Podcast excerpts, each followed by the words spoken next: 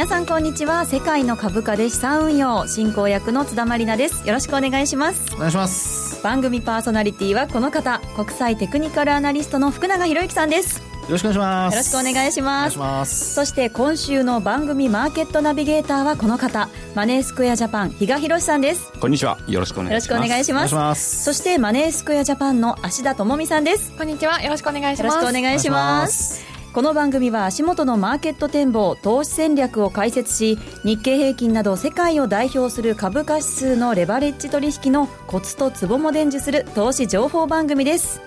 私も日経225証拠金取引をマスターすべく番組でいろいろチャレンジしていきたいと思います。さてこの番組毎月2週目と4週目にユーストリームの配信も行っているんですが6月は変則的に今週と4週目に配信します。えーユーストの日はリスナープレゼントもあります。詳細は番組のエンディングで発表しますのでお聞き逃しなく。ユーストリームの見方については番組のホームページをチェックしてください。それでは早速進めていきましょう。どうぞ最後までお付き合いください。世界の株価で資産運用この番組は日経平均株価が取引できる株価指数証拠金取引のマネースクエアジャパンの提供でお送りします。世界の株価で資産運用。それでは最初のコーナーに行きましょう。題して、マーケットの見方。このコーナーでは足元の相場分析、今週の展望について解説していきます。それでは日経平均などの指数について、芦田さんから紹介していただきます。はい、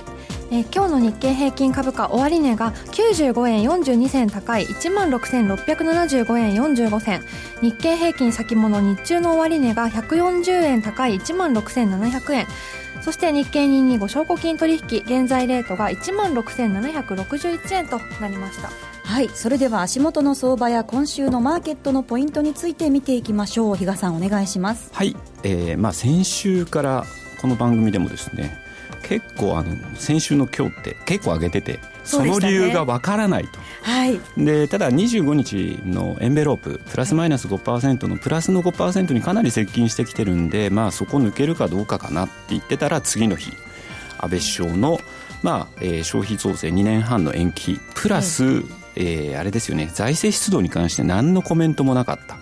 い。でしかも大型の補正を打つのが秋ということになるとあじゃあ日銀も何も動かないのかなという連想から失望の株売り円買いが進みそして先週末ですよねまさかまさかのアメリカの雇用統計のですね非農業部門就業者数の3万8000人増ということではい。かなり想定外の数字が続いたとそうですね。かなり市場の予想を下回りましたね。はい、でもう結局アメリカの,、まあ、あの先週も申し上げたと思うんですが、まあ、アメリカの利上げっていうのがこれから、まあ、日本の株を見る上でも重要ですよというふうにお話ししたかと思うんですが、はい。その、えー利上げの時期というのが後ずれということになってまあえーそれでニューヨークの株に関しては、まあ、終わりにかけて週末の終わりにかけて少し下げ幅を縮めてさあ東京どうなるとはい。いうところでちょっとやっぱりまた下試すのかなって不安には思ってたんですが、意外と福永さん。はい月曜日の相場って日経はそれほど崩れなかったなっていう印象ですよね。そうですね、まあ、寄り付きの段階から若干下げ幅広げて300円ちょっとね、あの値下がりする場面あったんですけど、結果的には60数円安で終わったということで。引けにかけて、はいまあ、あの下げ幅縮めてきたかなというところだったかなと思うんですが、とはいえ、じゃあアメリカって今もうみんな利上げの時期が7月もなく次あっても9月というような、なんかそんな流れになってきてるのかなと思うんですが一方で今日もあの番組のホームページにも上げてるんですけど、はい。資料が上がっています。はい、SP500 指数を見てみると、はい。えー昨年の7月20日でしたかね2132ポイントっていう高値があったんですけど、はい。かなりそれに接近してきてると、ですんでこのまんままた、えー上昇、まあ、あの利上げの後ずれに伴って株が上昇ということになるとまたバブルになりかねないとバブル。いうことになってくるとうん。そのタイミングでは FRB 場合によっては動いてくるはい。可能性があるんじゃないかなと、まあ、確かに雇用も良くない、えー他の経済指標もまちまち。そっちばっかりに目を取られてちょっと株のと動向をですね見過ごしてると思わぬですねまたはしご外されないと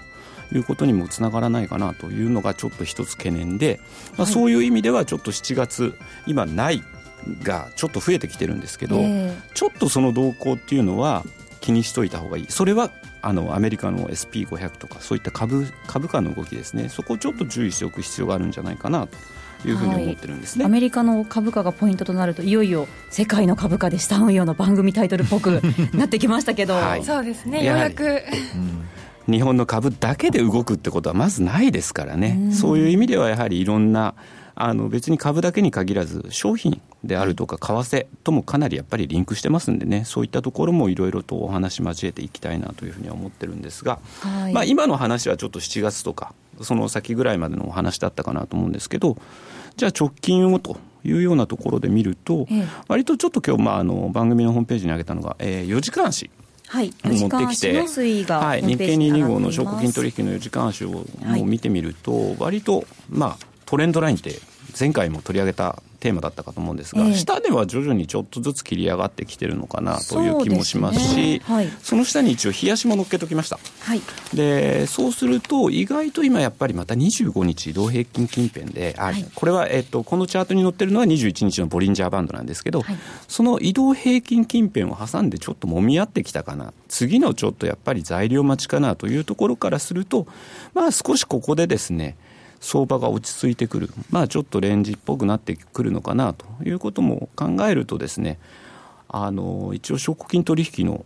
注文手法で IFOCO とかっていう注文手法があるんですね。IFOCO。はい。何かまあ、買いから入るでもいいんですけど、買いからポジションを持つ、あるあるいは売りからポジションを持って、それに対してストップと利食い、はい、もういっぺんで入れとこうよっていう注文なんですけど、はい、そういう注文で少し、まだ何も手つけてない、ポジション持ってないっていう人たちは、そういうやり方で、まずはポジション持ってみるっていうのも一つかなっていう、そんな気もしますけどね。はい。テクニカルな話もちょっとね、あの出てきたりしましたけど、福永さんはどんなふうにご覧になっていますか、はい、そうですね、まあ、今のお話で、あの株のことでお話しすると、はい、S&P500 の話が今ありましたけど、あのトムソン・ロイターが出しているデータで見ると、大体あの今四半期ですかね、あの予想では大体5%ぐらいの減益予想なんですよ。うん、ええなので、あの S&P500 ベースで現役予想にもかかわらず、まあ、株価が上がってるっていうような状況で、ただあの、えー、利上げが先送りされれば、やっぱりマーケット、株式市場は特にあの強気になりますんで、はい、みんな現金ですからね。うん。はい、そうですよね、うん、ちょっとおかしな話ではあるんですよね、えー、こういう、この発想って。そうですよね。まあ、本来は、あの、利上げがね、あの、景気がいいから上げるっていう話なので、うん。はい、まあ、そういう意味では、あの、まあ、株式市場一旦下がっても、その後上がっていくっていうのがパターンなんですけどね。ですから、まあ、今回は、その、えー、実際にこれから出てくる決算発表で、あの、まあ、6月以降、6月締めて、7月に入ってからっていうところになるんですけど、まあ、そこあたりが、やっぱり、あの、実際の利上げとも、あの、関係してきますから、あの、要注目だと思いますね。あとは、あのやはり、まあ、あそのさっきのあの4時間足じゃないですけど、ええ、あの株価的にはですね、日経平均の実際の現物指数は切り上がってきていて、はい、であと、あのまあ、あこの225の証拠金取引のあの値動き見ても、ずっと切り上がっていて、今なんかもう結構今日の高値近辺なんですよね。はい、700円の半ば超えてるところなので、えー、そう考えてみると、やっぱりあの、まあ、現物が終わった後の値動きで、こんなふうにこう上がってきてるっていうところをやっぱりしっかり皆さん見ていただいて、はい、で、まあ、翌日、まあ、現物持ってる人はそれをあの参考にする必要があるし、はい、あとはあの実際にここでトレードもできますからね、先取りしてね。はい、なので、そういう意味でやっぱり値動き、あの夕方からの値動きってすごく重要だと思いますから、ぜひ見てほしいと思いますね。はい。さあ、そして、まあ、来週にかけて、イベント盛りだくさんですけれども、今週はどういうところに注目したらいいですかね？そうですね。今週はあの実際あまりあの大きなニュースがないんですよね。あニュースとかあのイベントがあんまないんですね。もうこういう時終わりましたから。そうですね。なので株価も実際のところあのもう本当にもみ合いの中に入っちゃってるっていう状況なので、はい、あの先ほどお話しましたように月曜日売り込めまあ売り込めなかったっていうところはやっぱりそういうなんか売りの材料がね、あの翌週に控えてるということなので、はい、そのあたりが結果的にあの売り込もうとして売り込めなかったので買い戻したっていう、はい、なんか津田さんもあれでしょ？あのなんかあのどんどんあのいろいろあの言っても、はい、あこれでも言っても聞かないなと思ったらやっぱりちょっと話をやめたりとか そうですね。ね、はい、そういうのありますよね。ありますね。押してもダメなら引いてみなっていうのありますよね。ありますね。ありますよね。うん、まあ、そうよくあるやつですね。よくあるやつ。そうそう、よくあるやつです。はい。ということで、そういうふうな、まあ、これはあの、買い戻しっていうことになるんですけどね。はい、株式市場の世界では。まあ、そういうのが、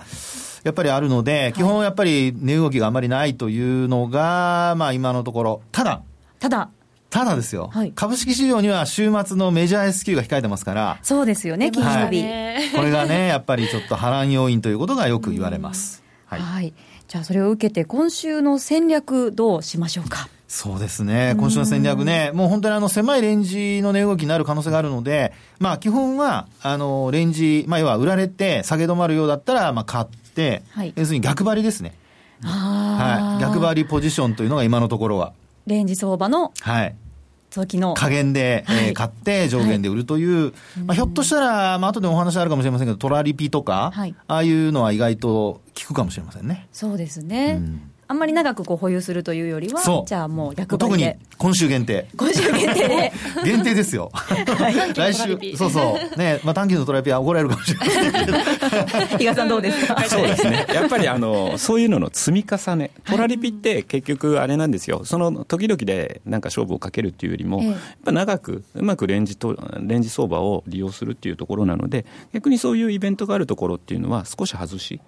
でちょっと相場一旦落ち着いた頃を見計らってっていうのもありかなというふうに思いますし、あとはもうチャートとやっぱり向き合う。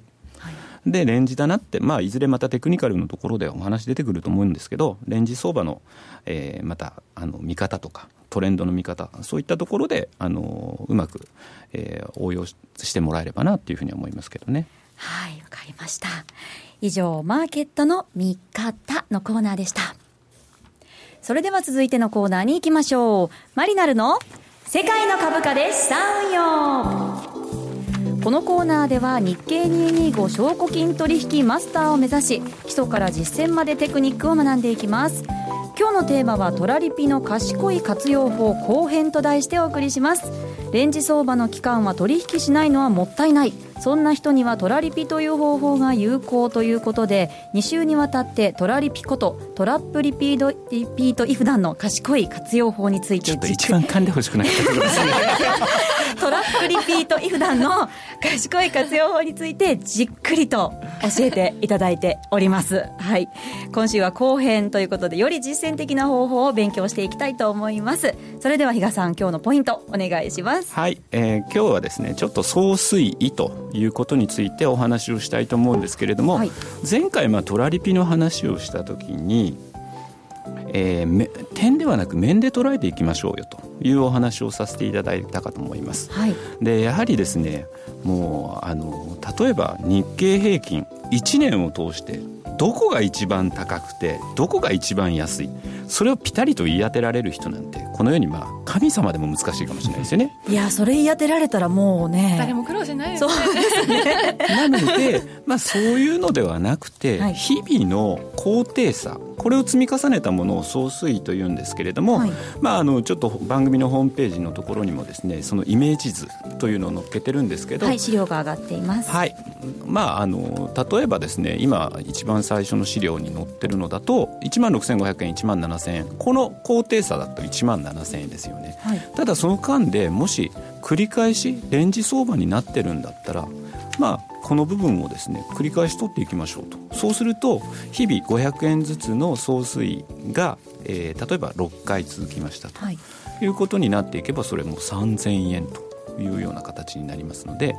そういう意味ではですねあの点ではなく本当にだからピンポイントで高値安値言い当てるんではなくですねきちっとその積み重ねですねレンジになっているところの積み重ね高低差をしっかりとって積み上げていきましょうと。いうところの発想なんですね。値幅とか高低差を狙うんじゃなくてちょっとずつこう積み上げていくようなイメージなんですね、はい、そうすると例えば去年1年間っていうので見ると、はいはい、実は日経平均の高低差って4400円あるわけですよ。年始でまあうまくこの1万6539円を拾ってですね、はい、まあ途中で中盤ですかね夏場に2万966円で売り抜けられれば、はい、それはもうすごいと。それはもう最高ですよ。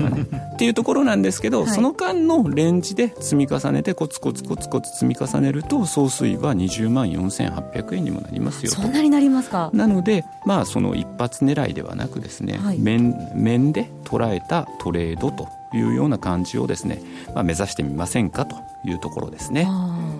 こういう時まさにこういいのがトラリピじゃないですか？そうですね、はい、あのちなみにこのサイトに上がってるウェブサイトに上がってる資料2015年1年間なんですけれども、はいはい、直近の5月1か月でちょっとデータを調べてきたんですが、はい、高低差が大体1446円。で一方総水で見ると1万6440円もあるので、大体11倍ぐらいの値動きがあったっていうことになるんですね。なので、あの、トラリピはその収益を狙う土台そのものが高低差よりもそれだけ大きいっていうところが、やっぱ武器になってくるんじゃないかなっていうふうに思います。あじゃあそのトラリピを実際使ってどんなふうにこう取引していけばいいんですかね？そこはやっぱりチャートとあの例えばですね去年1年で見てても4400円の高低差、これに全部トラリピをですね、まあ、どの幅で仕掛けるかっていうのは、まあ、個人の資金にもよるんですけど、はい、かなりここで仕掛けると資金もかなりいります。ですんでつどつどやっぱりそのレンジとなるようなあの部分がありますので、はい、そのあたりしっかりとですねメンテナンスをしながらそのレンジ幅をまた変えていく仕掛けるところを変えていくっていうようなことも大事になってくるかなと、はい、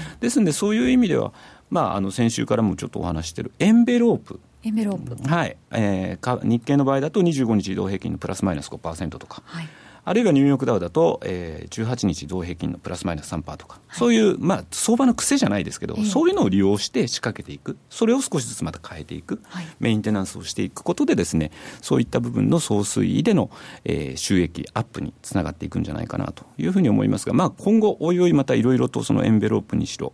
えー、テクニカルに関しては福永さんをはじめお話できるかと思いますんで、つどつどお伝えできればなというふうに思ってます。はい、じゃあ来週も詳しくまた教えてください。はいえー、さあ、ここからはこのコーナーの後半戦です。日経225証拠金取引実践で使えるテクニカル講座をお送りします。福永さん、今日のテーマは？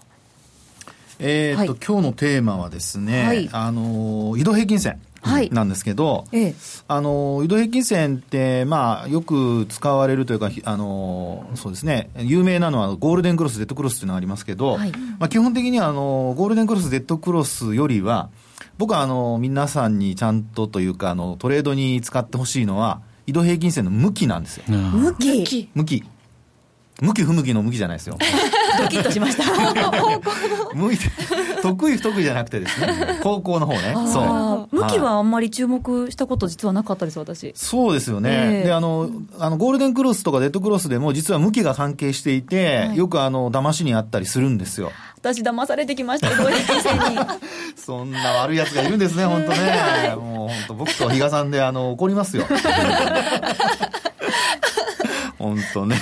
あの、まあ、その向きをですね、はい、しっかりと見ることによって、えー、特にあの、まあ、エントリーするときね、はい、買いから入るっていうときには、やっぱり上向きの時に入った方が、あの、トレンドっていうか方向が上向いているので、はい、価格も上方向に、まあ、要は、あの、買って儲かってる人たちがいるってことになりますから、ええ、そういう意味では、あの、上向いてる時の方が、まあ、買いやすいということにはなるんですね。はい、で、あとは、あの、今度下落している時、特にあの、225証拠金取引ですと、ショートもできますので、はい、まあ、そういう意味では、下向いている時に、まあ、売りのエントリーをすると。はい、ただ、あの、逆に、こうね、あの、今話にあったように、あの、上下の中で動くっていう時には、今度は逆張りでいかなきゃいけないですよっていう。えー、ですから、トレンドフォローと逆張りを、移動平均線の向きを見て、切り替えるっていうふうにやってもらうと、いいんではないかなと思いますけどね。はい、ありがとうございます。はい、向きにもね、移動平均線注目してみたいと思います。はい、以上、マリナルの世界の株価で資産運用のコーナーでした。M2J インフォメーション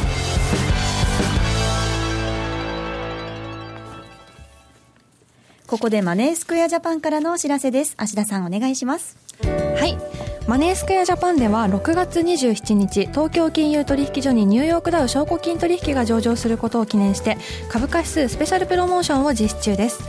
今日は第3弾のセミナーをご案内します。6月25日土曜日お昼2時から六本木ミッドタウンタワー40階で江森哲さんえー、ラジオ日記でおなじみの江森哲さんによる特別セミナー年後半の日経225ニューヨークダウを大胆予測を開催します。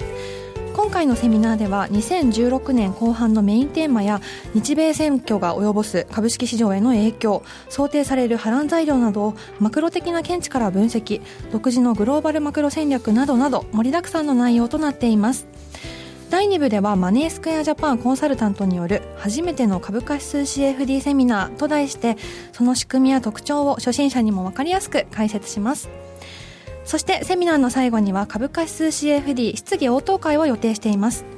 短時間ですが中身の濃いセミナーです。お申し込みをお待ちしております。はい世界の株価で資産運用番組ウェブサイトのバナーからお申し込みいただけますのでぜひ皆さんご参加ください。芦田さんありがとうございました。ここでお知らせです。6月27日から東京金融取引所がニューヨークダウ証拠金取引の取り扱いを始めますマネースクエアジャパンは日経225やニューヨークダウをはじめとした株価指数による資産運用の魅力を伝えるセミナーや実践に役立つ情報を発信し多方面からサポートします。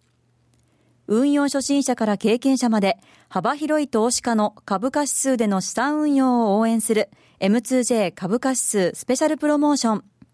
詳しくはマーケットプレス番組ウェブサイトにある M2J 株価指数スペシャルプロモーションのバナーから特設ページをご覧ください。当社の取扱い商品は投資元本以上の損失が生じる恐れがあります。契約締結前交付書面をよくご理解された上でお取引ください。金融商品取引業関東財務局長銀賞第2797号株式会社マネースクエアジャパン。以上 M2J インフォのコーナーでした。福永博之のマーケットトピック。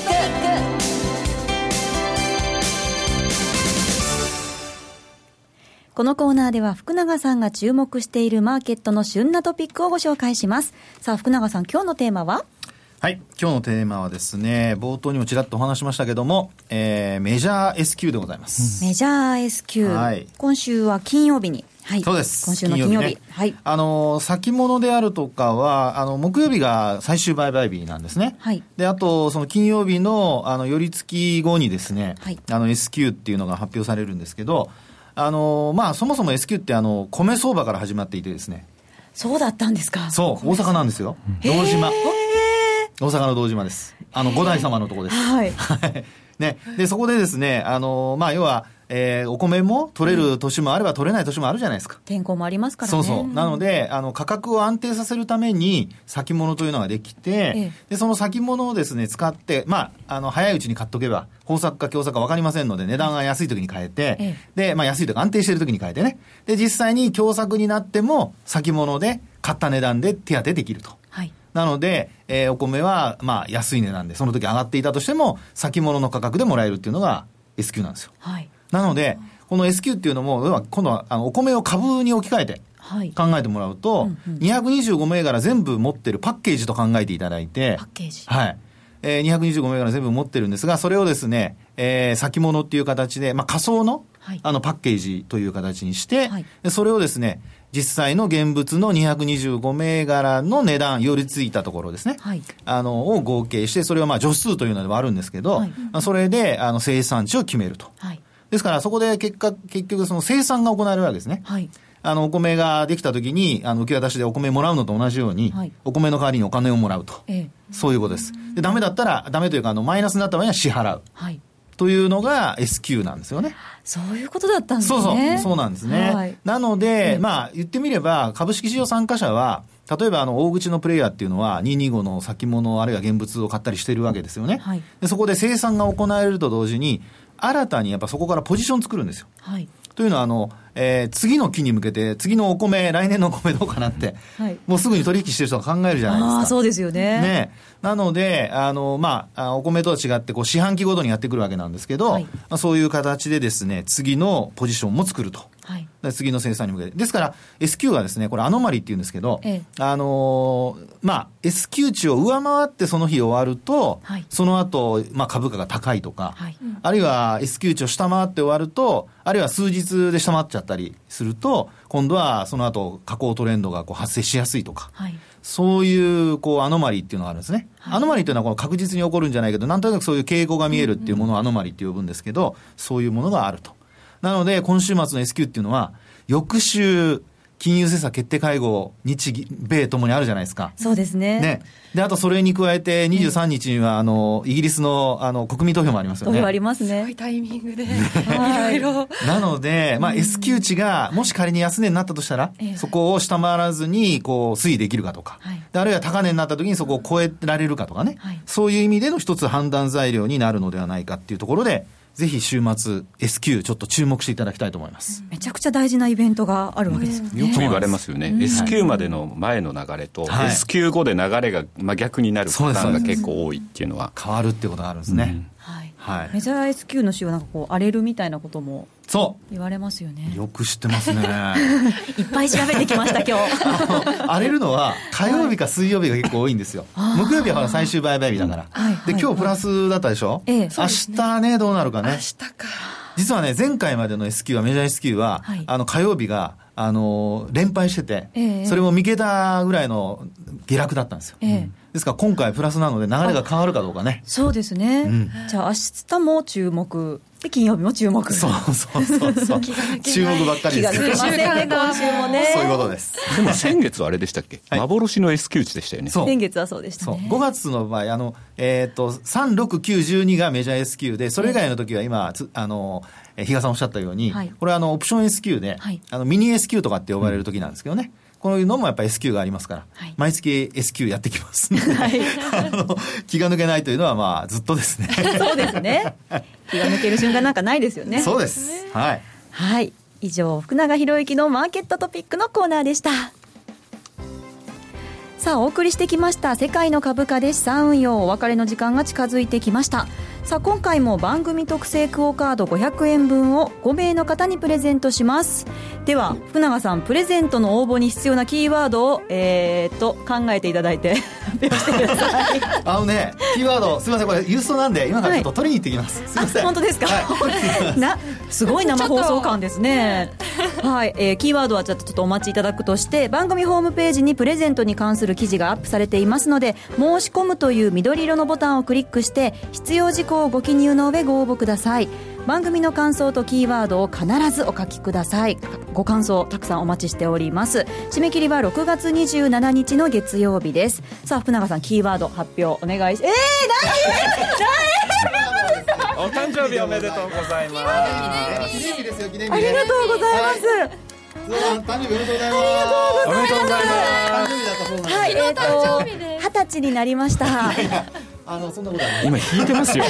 大人ですからね。すいません。どうもありがとうございます。引き続きよろしくお願いします。ハッピーバースデーとかじゃないですからね。勘違いしない。記念日ですからね、はい、じゃあキーワードはどう？持っておきましょう。ありがとうございます、はい、えっとキーワードどうしましょうか？記念日記念日。記念日。ありがとうございます。